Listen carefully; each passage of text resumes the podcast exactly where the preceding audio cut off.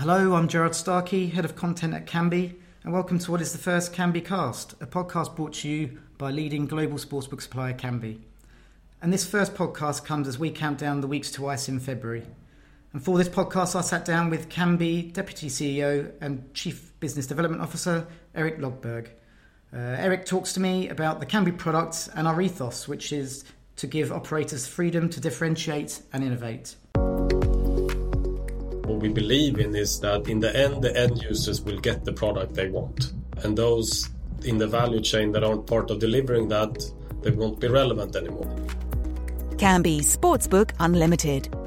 You're listening to a podcast from leading global sportsbook provider Kambi. In this inaugural Kambi cast, we hear from Kambi Deputy CEO Erik Lodberg. So, Erik, if you can just talk about what you see as being the main challenges in the sports betting industry at the moment, either from the operator side, the supplier side, or both. So I think pressure from end users uh, in terms of relevant products, innovative products, renewing yourself puts huge pressure on the product organization. Pressure from a few really big and successful competitors, such as Bet365, to keep the pace with your core product and pressure from regulations, which is both technical challenge as well as a financial challenge when taxes come. And then uh, marketing budgets. I mean, also again, you have a few really big ones that you need to either have a very innovative, unique product that can stick out, or you need to compete with their marketing budgets. So, I mean, all these things are main drivers for the recent M&A uh, we have seen where fairly big companies need to merge to be able to cope. I guess what we see is that one part of this is at the core is how you build your sports to be able to cope. I guess we see two routes when you end up in this pressure situation. Either you become a much bigger company through M&A or you find a more efficient technical model and more efficient business model to be able to compete by outsourcing. Why do you think a lot of companies over the last few years have chosen the M&A route rather than the outsourcing route? Many of these companies are at heart product organizations it's how they initially in the early 2000s became really successful. They started from building a sportsbook product. So I think it's a big transition to ask these companies to become marketing organizations primarily instead. And maybe they don't even think they master that. Maybe it is the product that they are the best at. It just happens that some people now are even better. Then that M&A route enables them to continue to be that product company owning their own trading functions as well. That seems to be something that is part of these large operators' heritage, and they, they kind of struggle to let that go. Mm. If you look at the big bookmakers, particularly in the UK, they see themselves as bookmakers rather than entertainment providers. Mm. Put it that way, as, as, maybe some European companies. How is Kambi approaching that? Because obviously, you'd say you have the answers to some of those issues you described earlier on and also that we'd provide a better route than the M&A side. So, so what's Kambi's approach to answering those bigger questions for, for operators? First of all, I don't know if we provide a better route, we provide a different route. And I think both routes can be relevant. We will probably be strategically a better option to outsource in some circumstances. But but certainly M&A, I mean, I, I don't know all the details and all the complexity of these organizations. So I think that that's just two different strategic routes that a company will take. And sometimes they would take outsourcing, sometimes they would take M&A. Depends what your goals and uh, ambitions are as a company, even from board level. Mm. When I said product before, I, I definitely mean trading risk management being part of that product. And I think it's a matter of in 2018 comparing to 2008. I mean, ask yourself, you can still be a product company, but what type of product company are you? The product company you were in 2008, where the key for differentiation and driving acquisition and retention was your offering. Did you have a big enough live offer? Did you have an interesting enough local offer deep down in the leagues? Were your odds high enough? When compared with other bookmakers? Was it good enough quality in all your settlements to live delays and so on? And back then, that was a big operational and technical challenge for everyone. So it would be the number one you as a product company really should focus on. I would say that's what made Bet365 the leader. They did that better than everyone else. Mm-hmm. I think now when good outsourcing models exists, this is not really any area where you can beat competition anymore.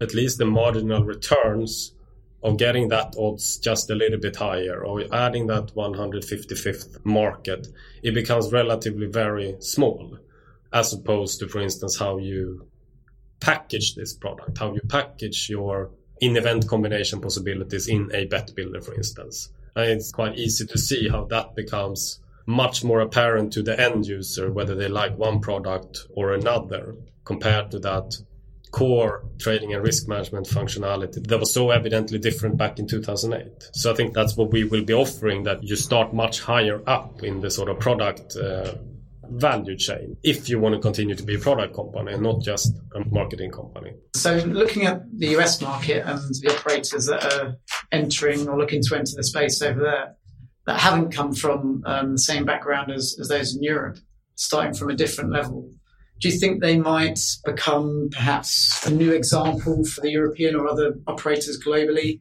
In the fact that they haven't got the technology, they haven't got that product, they haven't got those trading teams, straight away they're going to a level where they're they're looking at the packaging and they're looking at the, the marketing and they're looking at the differentiation at, a high level?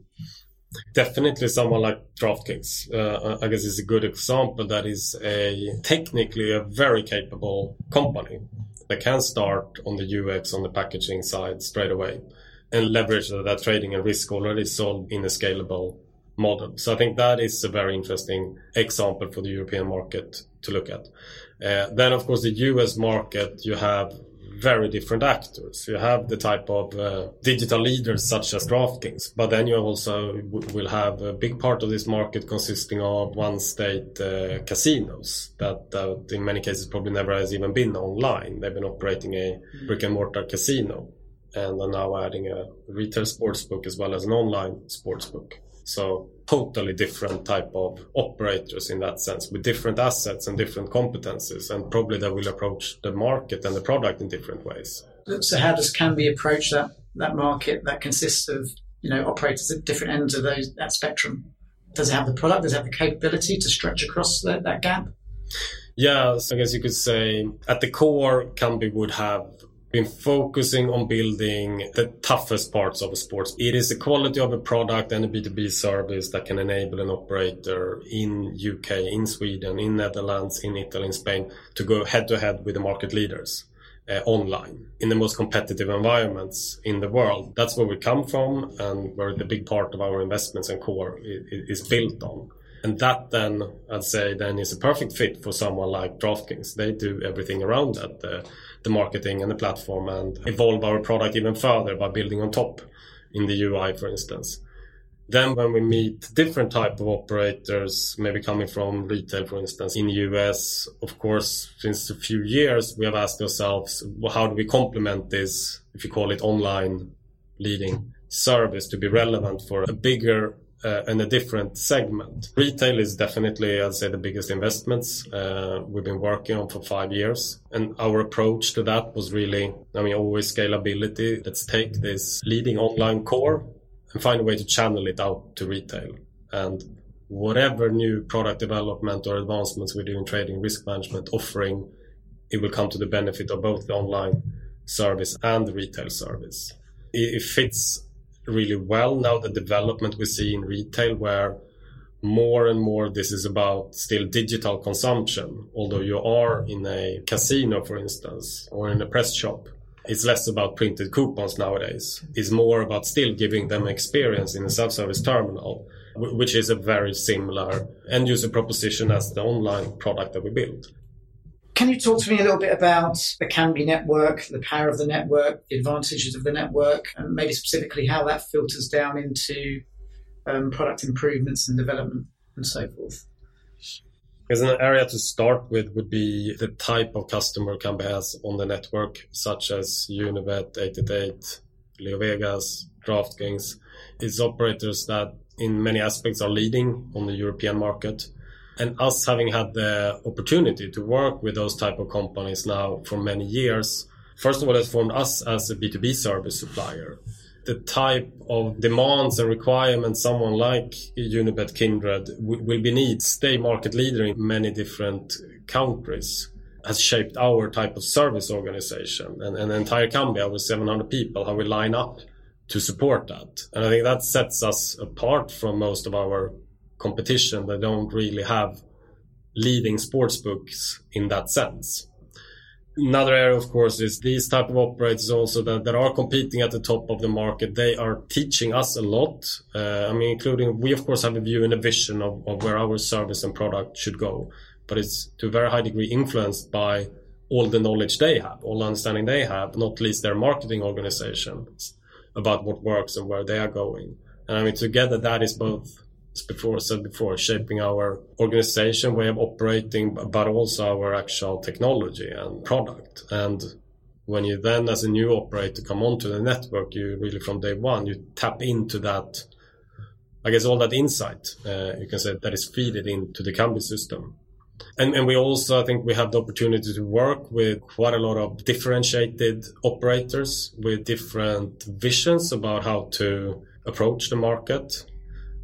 Again, that makes our service quite broad everywhere from South America to now US to Europe, from mobile to a casino or a, a sports betting uh, shop. All those insights coming from those different channels is really shaping our service. You mentioned there that Kambi has a growing network, uh, 22, 23 customers, some large tier one sports books on there. We've renewed quite a few of those customers recently. Are, are you finding that, as well as Kambi learning, um, these operators are also learning about sportsbook and are becoming a little more discerning the longer they're with us and they're wanting to do more themselves? And if so, how are we handling that challenge? Yeah, I think it's natural for those type of operators that didn't have a sportsbook before. They would join Kambi in a more turnkey solution where we have built uh, everything. But then they, without sort of any baggage, they quite quickly see the opportunity of the, the openness of the system rather than only competing on better bonuses than everyone and, and, and higher marketing spends that they actually can create uh, uniqueness and innovation. I think something, and that is in general a big opportunity in the whole sports betting market because it has been very little of that back to 2008 2018 yes it, it, was a lot of that 2008 when we found new ways of describing new bet offer types and adding new uh, sports etc but now sort of in a more stage where packaging this offering to the players i think there's still yet a lot to come and that's what many of our operators now in the network are starting to explore they see our promise of empowerment all the way in the sales cycle that it actually holds true and, and once live they can put a few developers and actually start implementing quite interesting things. We hope you enjoy this podcast and join us again next week for, for part two of our interview with um, Erik Lodberg. Kambi will be at the ICE Totally Gaming event at the ExCeL London in February. To find out more about Kambi's omni-channel sports betting experience, visit the Kambi stand S2110. For more insights from Kambi, subscribe to this podcast and visit the News and Insights tab on Kambi.com. Kambi Sportsbook Unlimited